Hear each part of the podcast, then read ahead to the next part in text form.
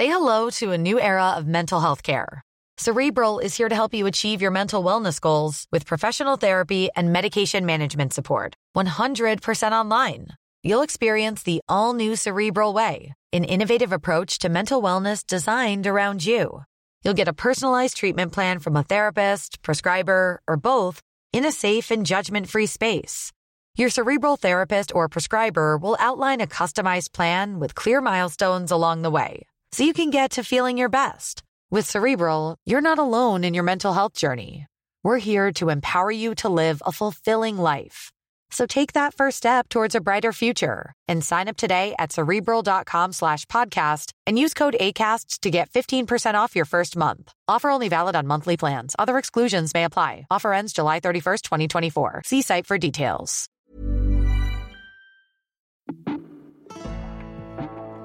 Welcome to another episode of The Andy Rowe Show. Sam Millar set off for Derry in Northern Ireland with his brother and a mate to protest on January 30th, 1972. A day that would lead to Sam spending years in prison suffering beatings and torture. Bloody Sunday, the Battle of Long Kesh, the blanket protest. Sam was involved in all of it. Once he got out of prison, he headed to New York, where he got involved in illegal casinos before masterminding one of the biggest robberies in American history. Sam is going to talk you through how he did it, how he originally got away with it, how he got caught, and then how President Bill Clinton intervened. Sam, thank you very much for coming on the show. Uh, thank you for inviting me, Andy. Appreciate it. Absolutely. No, my pleasure. Your book, The Brinks, is amazing, and I've read it and gone through it, and it does read like a piece of fiction. And I just want to go through I want to go through your life story and get that out in this interview. Now, your introduction to the Troubles in Northern Ireland was pretty intense. Can you tell me about your day on the 30th of January 1972? Well, it was a day that my brother asked me to go with him to a place called Derry. I didn't really know where Derry was. All I knew I was getting out of Belfast and anywhere to get out shithole, I jumped at the chance, you know. So to cut a long story short, I got to Derry with my brother and a friend, and we didn't realize it at that time, but something terrible was about to happen. When we got into Derry, we could hear all these shots being fired, and we could smell this terrible gas, CSCR gas, all over the place. And while we were trying to get into Derry, we were stopped numerous times by the British Army and the RUC, and it ended up being a day called Bloody Sunday, where 13 people were murdered by British paratroopers.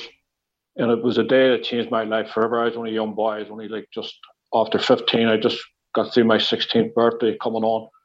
And it changed my whole outlook in life forever. It's a song that U2's written about as well. It's a famous famous day in, in Irish history, isn't it? Well, yes, it's an infamous day, really. You know, with people uh, marching for civil rights, Catholics, nationalists trying to be treated as equal citizens in their own country instead of being treated like second, second class citizens, which we were at that particular time. So people were just doing these marches for freedom and for equal rights. They were peaceful protests, just people marching, but it ended up people being murdered. Did you see people get murdered? No, I did not see anybody. I heard all the screams. I witnessed the shooting. I could hear gunfire right close beside me, a couple of streets away.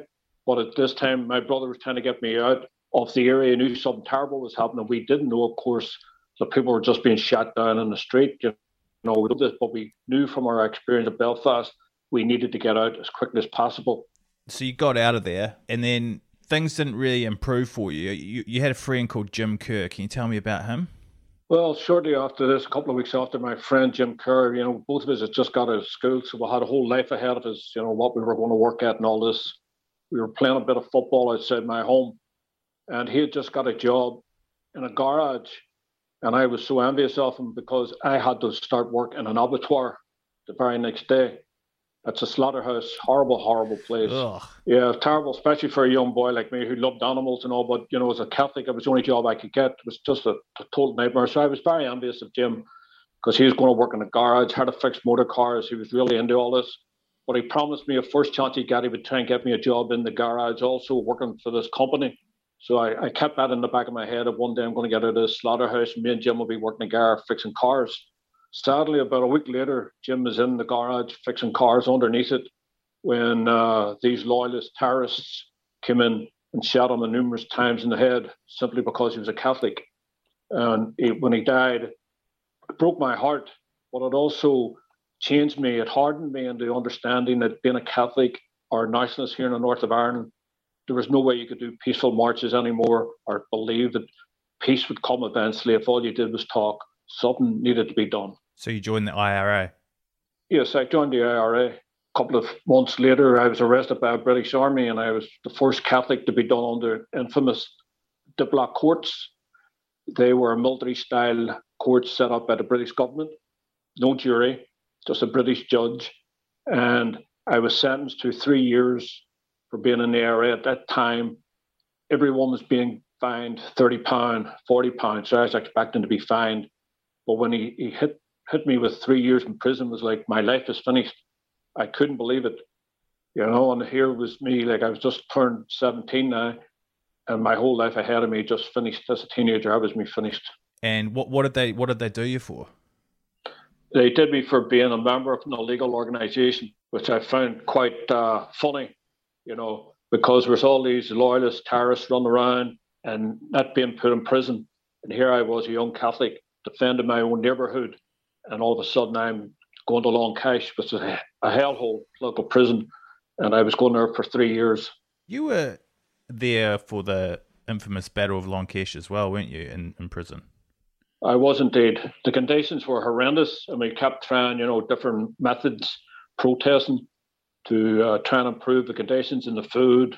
But the prison authorities, the governor and the screws, wasn't having any of it, you know we did our best to try peaceful methods, talking to them, explain the situations that we were all living in here. We're like caged animals, you know.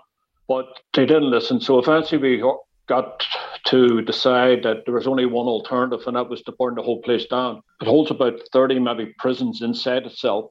It's quite a massive. It used to be an old British Army RAF Air Force base.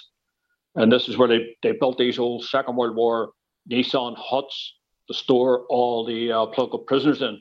And we just one day just decided that was it. We've had enough. We went out, burned the whole place to the ground. So you lit the whole place on fire? Set the whole place on fire. The, the, the, flames were seen everywhere in the north of Ireland. Like you could see it from right down to Belfast. This is a Lisburn we're talking to. You could see it for miles and miles away. It got massive coverage all around the world. At the time, it was great. I mean, you're thinking, oh, yeah, we burned these place, we've gotten a bit of a victory, you know. But of course, when the cold day late sets in the next morning and you look and there's all these tanks and Saracens from the British Army coming in towards you, you know you're going to get the shit kicked out of you, you know? so no, I laugh at it all now, you know, the, the madness of it all. You're going to take on the might of the British Army and you, you don't have anything. All you have is a wooden club. Yeah. You know, and they, I'm sure that the, the British Army were killing themselves laughing looking at the state of us going to go up against them is with their big tanks and their armored cars and their helicopters. Our helicopters were coming right down on top of us with the gas. They were throwing the canisters of gas down on top of our heads, you know. What was the gas like? Didn't you hallucinate? Didn't you think you were in, yes. in Disneyland or something? Yeah, the experiment that this is new. They had never done this before. This gas it was called CR gas. It was banned by the United Nations. The Americans used it in Vietnam, but it was banned. Or the whole world banned it because it was horrendous. It didn't know what it would do to people. But I can tell you what it did to me, you know, because uh, first thing you do is you think you're on fire. You think your whole clothes, every was ripping my clothes off. Everybody's ripping their clothes off because we've, we've seen these flames, you know, these invisible flames burning our bodies. So we're all ripping their clothes off us, you know. Then the next thing, I was uh, there was a bit of hand to hand combat with different British soldiers and things like this, you know. But I was thought I was fighting Mickey Mouse and Donald Duck, you know, because they all turned into these cartoon characters. And I was like hitting him, and I could see the big pow coming out, you know, like the words that you see in a cartoon. P O W, pow. Pow, thud. Yes, that was all coming out, you know, and it was bizarre, you know. And I was like, all of a sudden, I was getting hit in the head with batons by the British Army, you know, but I couldn't feel anything. I was sort of laughing when they were hitting me, you know, and I was giggling and laughing. I was ripping my clothes off and I was getting hit in the head with the batons. But the more I got hit, the more I was laughing, you know. It's quite bizarre, you know. But the gas M was banned. Once people found out that the British government had used this on us, it was banned by Britain. Right. You were in there for three years, right? Yes. And then you get out, and it's not long before you're locked up again. That's correct. I, I returned to active service with the Irish Republican Army. The, the British were still in my country. And as I said before, we had talked and talked and talked. They weren't going to go anywhere. They'd been here. The English had been in my country for 800 years. I don't believe anyone has a right to be in anyone's country they occupied, no matter who they are or what they call themselves. So I went back again to using force against force. Lo and behold, about a year later, I was captured by the British Army again. And this time I was given 10 years in prison. You were sent to the infamous H blocks, weren't you? The H blocks were being built around about 1974 after the burning because the uh, Conservative government said never again would they have political prisoners be able to freely run around their prisons doing what they wanted. And at the same time, they were trying to take away political status from us, not recognizing us any longer as prisoners of war. Margaret Thatcher tried to initiate this by saying there's no longer any political prisoners in the north of Ireland. They're all criminals, which was all nonsense, of course. But they were building these blocks, which were designed by the Nazis during the Second World War, the same design to gas the Jewish people. So we sort of I found that ironic, you know, they were getting put into these terrible H blocks and they were frightening to look at. They're shaped like a H, and inside it there, there are four prisons. In the middle of the H is a controlled by the screws. So you have about six or seven of these H blocks spread throughout the whole place. You know, we're hundreds and hundreds of local prisoners inside them. You're inside a cell, tiny, tiny cell, no bigger than your kitchen. And you're naked except for a rough, rough blanket that covers your privates. But the rest of you are completely naked. You have no furniture, no books, no TV, no nothing. You've absolutely, when I say you have nothing, I mean nothing. You've just got this rough, hairy blanket, as we used to call them, because they were like Brillo pads, quite rough on the skin, and they were very tiny, just enough to cover your privacy. No, nothing to read, nothing to write with, no communications, no news, no TV, no radio, no noise is all to break you down and destroy you as a human being. Wasn't the naked part, wasn't that part of a protest? You were asked to uh, wear a criminal uniform when you came into the uh, reception area, as they called it, in the H blocks. The screws would be maybe 10, 15 screws waiting for you. And they would have this big brown uniform, ask you to put it on. Well, I wasn't a criminal. I my acts were all political, and I refused. And when I refused, I started. They started beating me up, and then they stripped what little clothes I had. They kept me naked, and they were still beating away at me. Then they got me by the ankles because I refused to walk because they wanted me in to walk naked from the reception, which is a good good stretch of walking up to the H blocks. I refused to walk naked anywhere. You know, humiliation. I wasn't going to let them do this to me. So they trailed me up by the ankles naked. It's quite rough because it was like tarmac. You know, they're trailing you up this road it's all made of tarmac and it rips right into your skin, you know, and the, the pebbles stick into your skin for months. I, I had still pebbles in my, my spine and everywhere else for months after because they don't come out. They wait for you in the reception along with the governor. You're naked, you've been beaten up, blood's pouring out of you, and the governor's looking at you, but he's not saying anything. He's just asking you, like a robot, what's your name? What are you in for? Why are you standing there naked? And all this sort of silly talk. It's like something out of Monty Python. It's quite horrendous because even, you know, he would say silly things like me. He says, like, how did you get those cuts?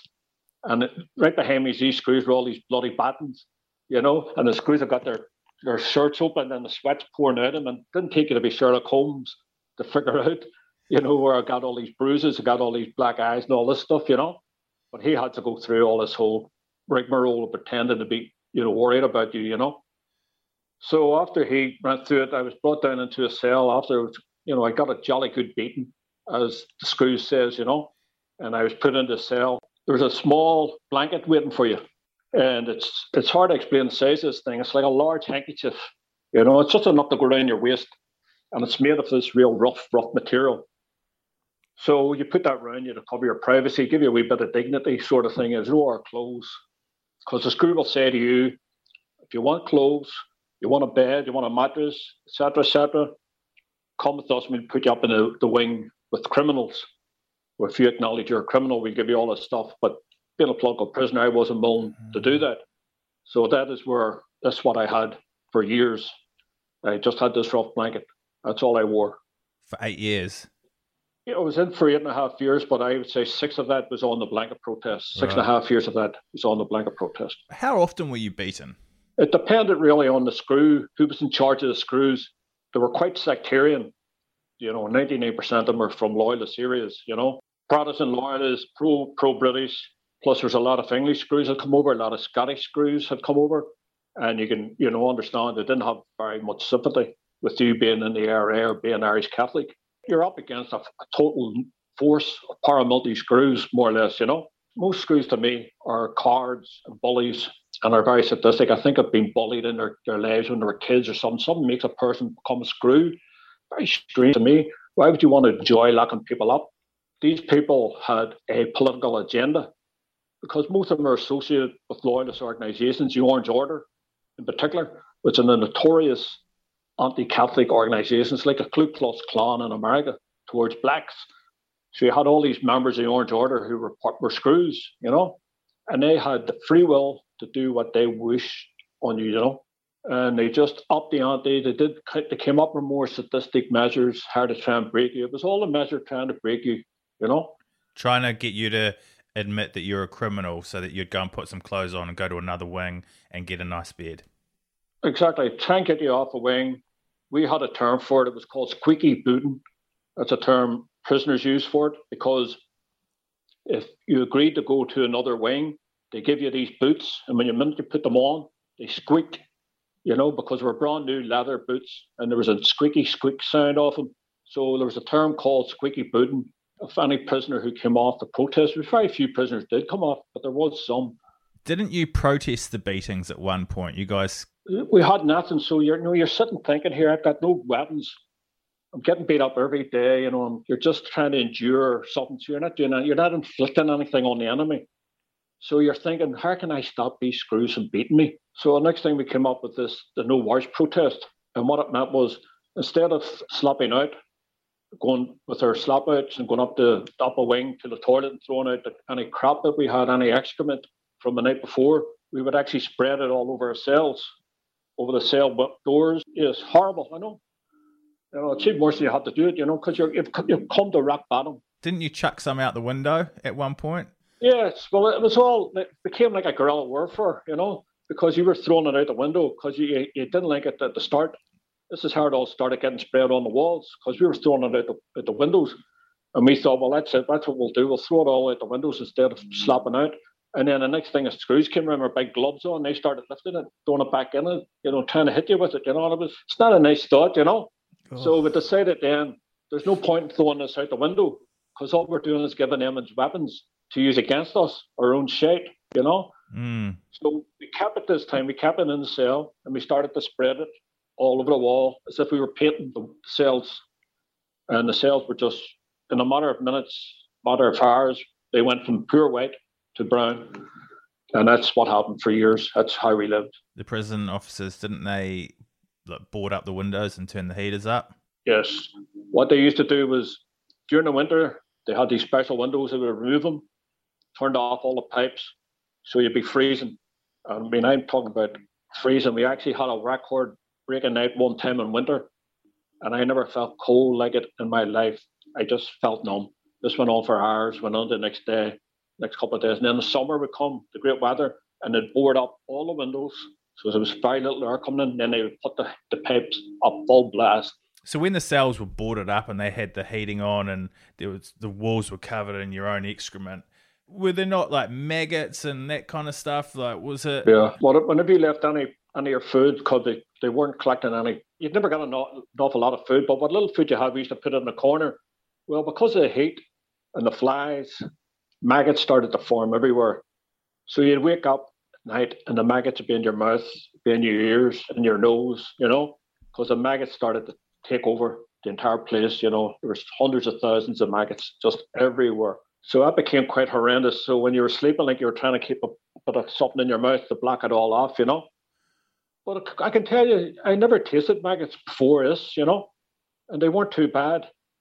You know, I wouldn't recommend them all the time, but you know, if you're hungry, they're not too bad. You know, it's a bit of a delicacy, you know. Full of protein, apparently, aren't they? Oh, look, that's poor protein, you know what I mean? So you've got plenty of muscles, you know, if you keep eating them, you know. I'm Nick Friedman. I'm Lee Alec Murray. And I'm Leah President. And this is Crunchyroll Presents The Anime Effect. We are a new show breaking down the anime news, views, and shows you care about each and every week. I can't think of a better studio to bring something like this to life. And Yeah, I agree. We're covering all the classics. if I don't know a lot about Godzilla, which I do, but I'm trying to pretend that I don't right now. Hold it in, hold And our current faves. Luffy must have his due. Tune in every week for the latest anime updates and possibly a few debates. Oof. I remember, what was that? Say what you're gonna say, and I'll circle back. you can listen to Crunchyroll Presents The Anime Effect every Friday wherever you get your podcasts. And watch full video episodes on Crunchyroll or the Crunchyroll YouTube channel.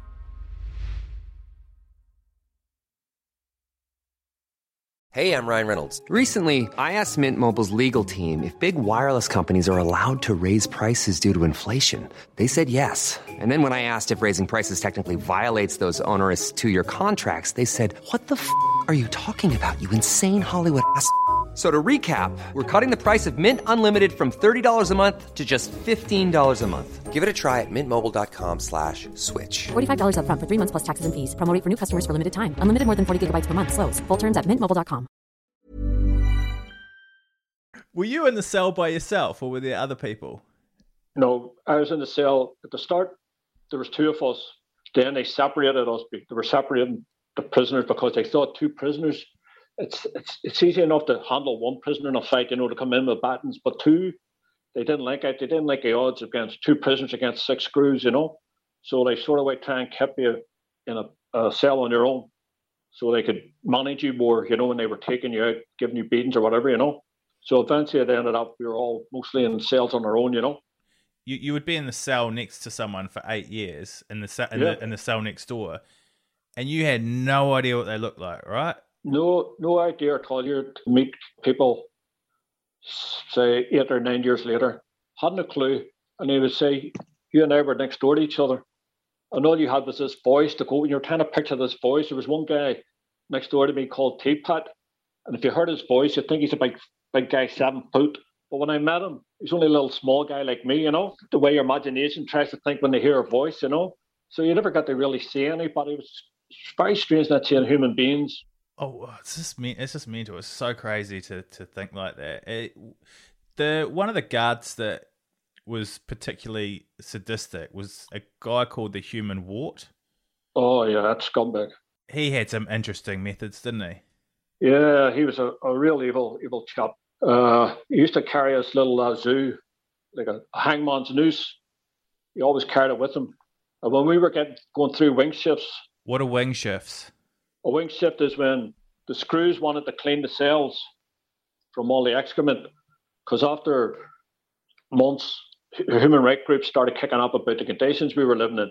So you thought, well, the screws are going to just uh, give us a new cell or something. But what they'd do was they'd move you at the middle of the night or in the mornings and then be completely naked and you're getting examined. They're sticking their, their fingers up your arse and all this sort of nonsense. And then after they've stuck their fingers in your arse, without gloves, this is, you know, no gloves.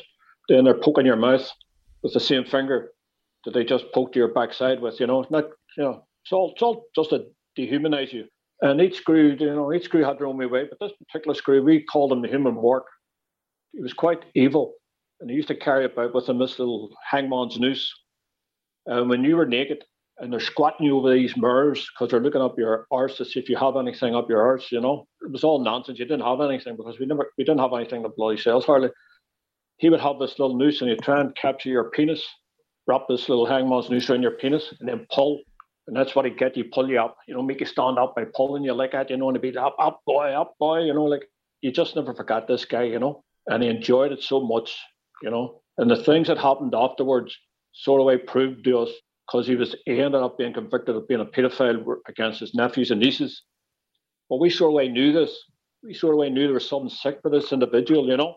Oh, Yeah, what a horrible piece of work. yeah. Good name for him. I think you nailed the name. Yeah, Yes. Human Wart. Because his, his his face was all covered in warts, and maybe that's why he hated people. I don't know, you know.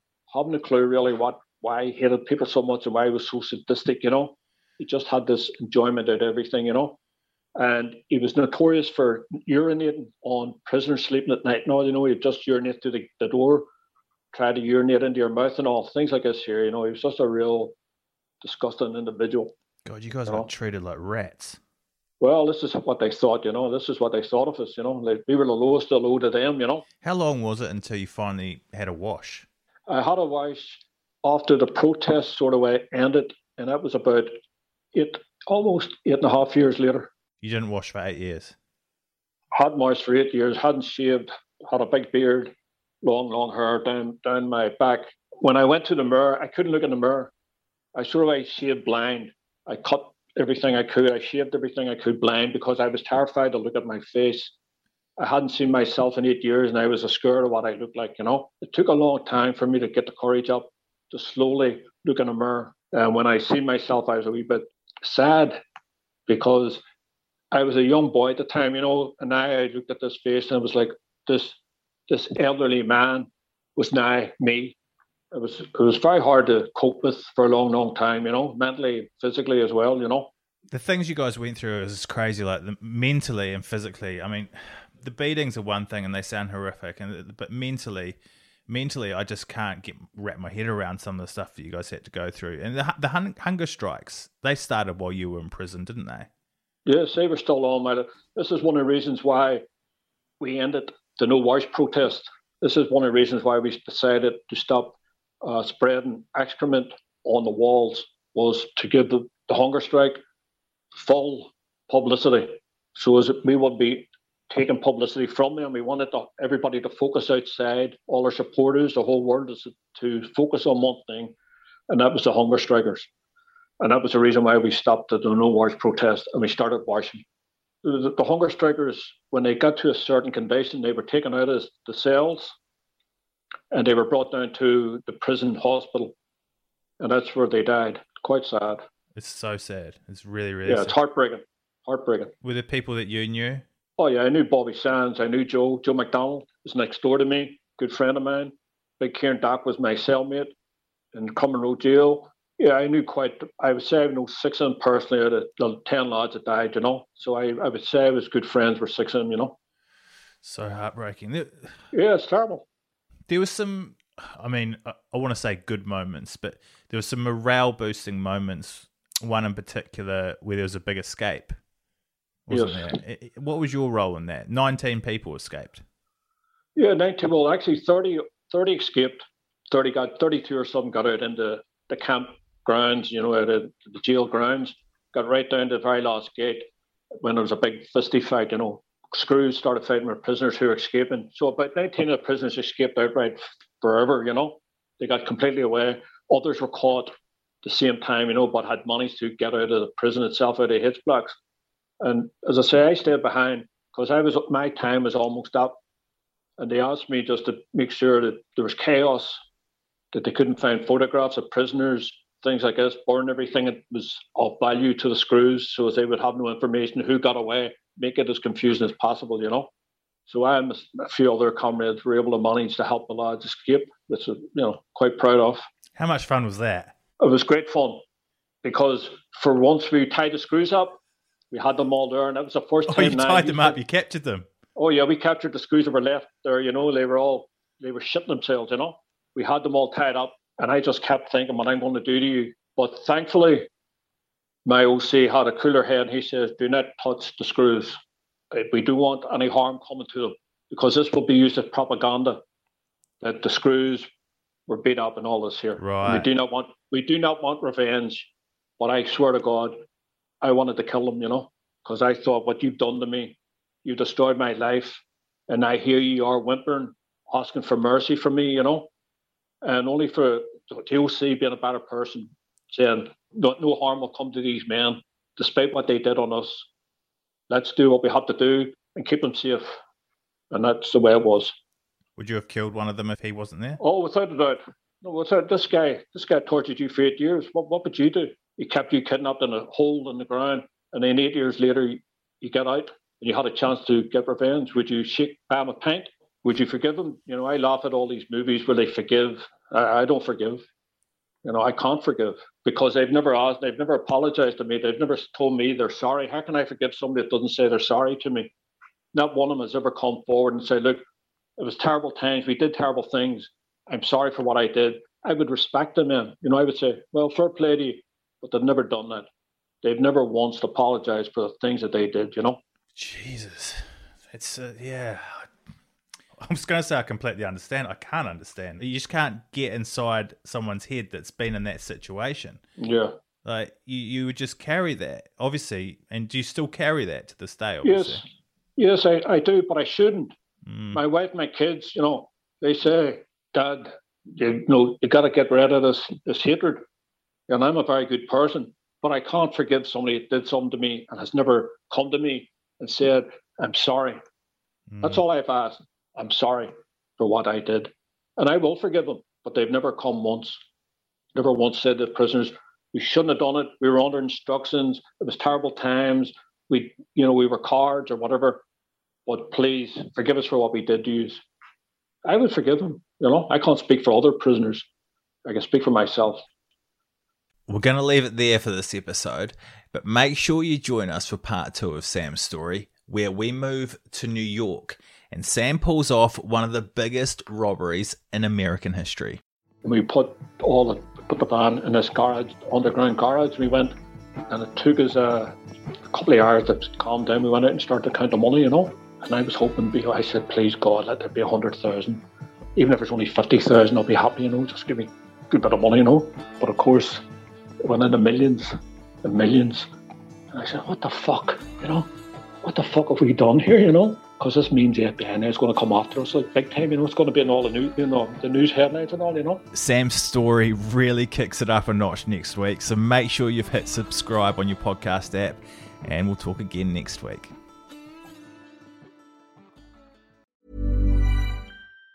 Say hello to a new era of mental health care. Cerebral is here to help you achieve your mental wellness goals with professional therapy and medication management support. 100% online You'll experience the all new Cerebral Way, an innovative approach to mental wellness designed around you. You'll get a personalized treatment plan from a therapist, prescriber, or both in a safe and judgment free space. Your cerebral therapist or prescriber will outline a customized plan with clear milestones along the way so you can get to feeling your best. With Cerebral, you're not alone in your mental health journey. We're here to empower you to live a fulfilling life.